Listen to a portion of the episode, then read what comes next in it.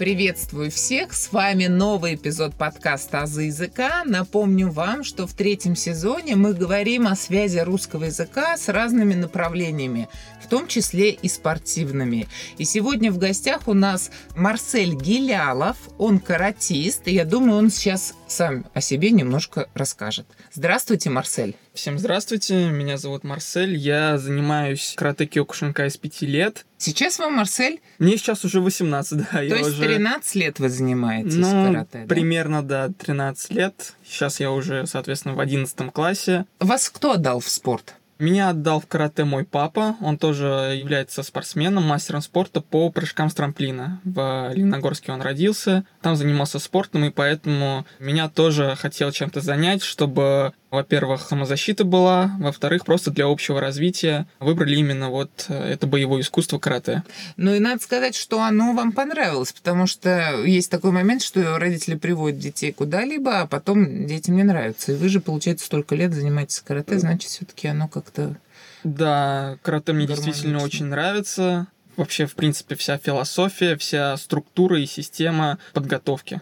А вот давайте здесь поподробнее. Для меня, честно говорю, как для обывателя, человек, который слово карате воспринимает на орфографическом уровне, оно пишется с буквы Е на конце, а произносится с буквы Э, мы с вами обсуждали этот момент. На самом деле это такая большая достаточно орфографическая проблема в русском языке, так скажем, не расширяется круг слов с буквы Э, особенно в советские времена, там у нас сэр, мэр, маэстро, эскалатор, экскаватор, экскаватор, да, слова, uh-huh, которые часто uh-huh. путаются, были, и слово карате, которое пришло, теоретически должно было писаться с буквы Н, но пишется оно, естественно, и сейчас с буквы Е. То есть, видите, вот этот момент несоответствия произношения написания. Но если копнуть-то глубже за облик слова заглянуть, то это же не просто единоборство, я правильно понимаю, Марсель? Совершенно так. Это целая система воспитания личности, воспитания характера. То есть мы приходим не на просто спорт, чтобы как бы подтянуть свои физические данные, а в первую очередь, чтобы вырасти морально и духовно, ведь это, да, действительно целая философия. Уходящая своими корнями в Японию. Совершенно так. Карате по праву считается японским боевым искусством, и в том виде, в котором мы его знаем, оно начало развиваться в конце 19 века на острове Окинавы, перекочевало в Японию. Угу. И вообще распространился по всему миру. Я ведь правильно говорю, что это по всему миру распространение Действительно. спорта, да? Стилей карате, международных организаций очень много, не только в Японии, но и по всему миру. Даже у нас в нашей стране действует огромное количество спортивных секций, клубов и, соответственно, национальных федераций.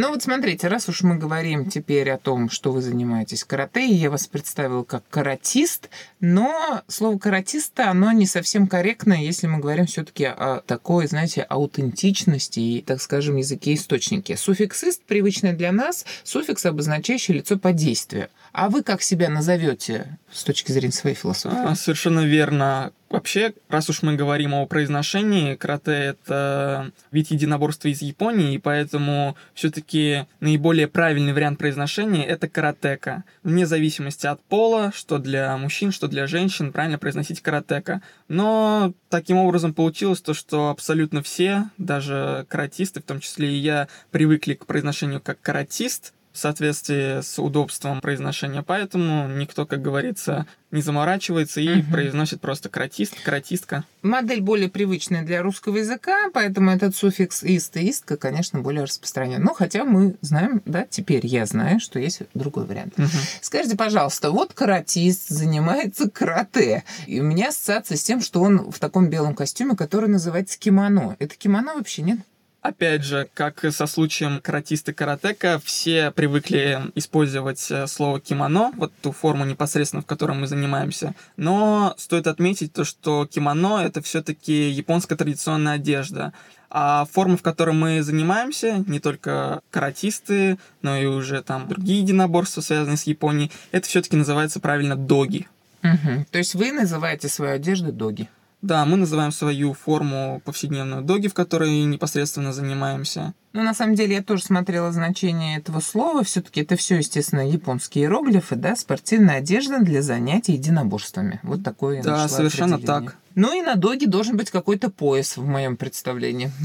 А, да, это уже сложившееся такое представление о карате. Вообще, в карате, как схоже в других единоборствах, у нас есть степени. Например, ученические степени, цветные пояса — это Q-степень, мастерские степени уже непосредственно с черного пояса даны. Угу. То есть до черного пояса это Q, Да. Мгм. После черного пояса даны. А в данных они все черные? Нет, даны это такие своеобразные золотые полоски, которые Ага. уже непосредственно показывают твою степень мастерства. То есть, например, э, первый, второй дан это сенпай, то есть дословно старший ученик, третий, четвертый это сенсей, уже как учитель, а Мгм. с пятого дана уже идут мастера карате.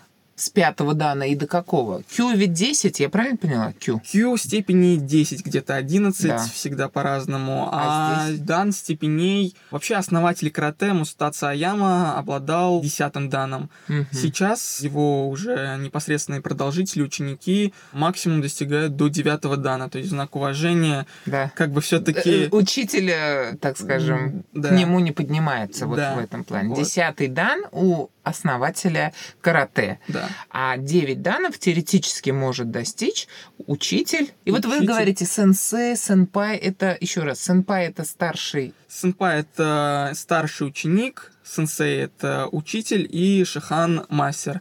Кстати говоря, к нашим тренерам, инструкторам мы никогда не обращаемся по имени-отчеству. В соответствии с традициями, с канонами, обычаями мы все-таки каждому обращаемся в соответствии с его званием. То есть, как я уже сказал, сенпай, сенсей, шихан. Друзья, прошу ставить лайки на Яндекс Музыке, а также 5 звезд и отзывы на Apple Podcasts. У вас есть возможность читать тексты моих эпизодов. В описании эпизода есть ссылки на сайт Boosty и на сообщество ВКонтакте, где за донаты вы сможете читать тексты. Подписывайтесь на «За языка», чтобы не пропускать новые эпизоды. И вот мы тут перешли уже чисто в профессиональную лексику, потому что все эти слова, естественно, японского происхождения. А, еще вот слово татами очень важное, да, для карате. Татами, да, это поверхность, на которой все-таки проводятся тренировки и соревнования. В привычном для нас виде это мы привыкли говорить ковер или маты, например, те, кто занимается борьбой. А для каратистов, для каратеков это все-таки татами. Вообще в идеале татами делалось из тростника, игуса и с рисовой соломой, да, наполнялось. Мгм. Но это то, что, собственно говоря, в Японии есть, а у нас это мат. У нас да? это привычные для нас маты, да. Да, но, но лексика, я хочу сказать, все равно остается оригинальной. Все равно она всегда Да. присутствует, да. А вот непосредственно вот на татами, в доге, с поясом, каратека, что делает? У нас проводятся разнообразные соревнования в разных дисциплинах. Например, а, дисциплина есть такая, как кумите, и такая, как ката. Кумите — это уже непосредственный поединок, а, полноконтактный бой, где два, получается, каратиста соревнуются, кто из них сильнее. Есть также ката. Ката — это, кстати говоря, такая база, такая основа абсолютно во всех стилях карате. Это своеобразный комплекс упражнений, который имеет форму настоящего боя с вымышленным соперником. И вот эта ката, она учится, зазубривается каждым учеником, да, как комплекс упражнений, потом сдается. Можно сдать ее на 5, 4, 3? Да, тоже есть система оценок, система баллов в ката как на соревнованиях, так и на экзаменах. И так э, распределено то, что на каждую степень, на каждый даже дан есть свое ката, которое ученик- Свое ката, да, свое ката, да, Мгм. которое ученик должен знать. И самое главное, понимать трактовку, понимать вообще а, Смысл движения рук смысл и ног. движения. А да. смысл, я так понимаю, там ого-го какой, да? Да, с каждым новым ката, с каждым новым уровнем смысл действительно возрастает, и приходится все-таки разбираться, потому что, например, какое-нибудь одно движение может трактоваться как три разных удара, три разных техники. Одно движение. Одно движение, Насколько да. важно вот прям до мелочей сделать это, верно? Да, движения. И вот, Марсель, я знаете, к какому выводу пришла? Что это не просто борьба, где мы ну, машем руками и ногами для того, чтобы победить соперника. И вот по вам я тоже вижу, что это все-таки какой-то некий стержень характера и некая такая система ценностей человека, поведения в обществе, да. Это же тоже большое испытание, когда у тебя есть сила, и не во зло ее использовать, а во благо, в защитных каких-то целях. Это тоже очень важно. Поэтому я думаю, что все-таки карате это как одно из древнейших видов боевого искусства. Очень такая глубокая тема для изучения. И тут, наверное, литературу можно почитать и так далее.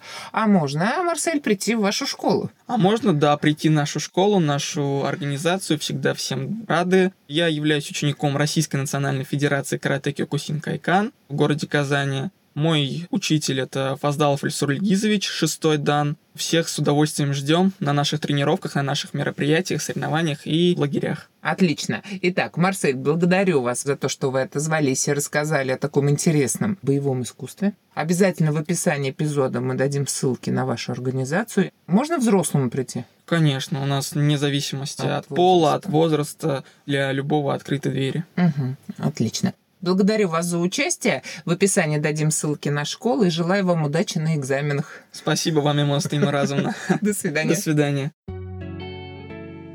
Вы можете слушать подкаст «Азы языка» на любой удобной для вас платформе. Кроме того, вы можете читать тексты эпизодов, если перейдете по ссылке в группе ВКонтакте или на сайт Boosty.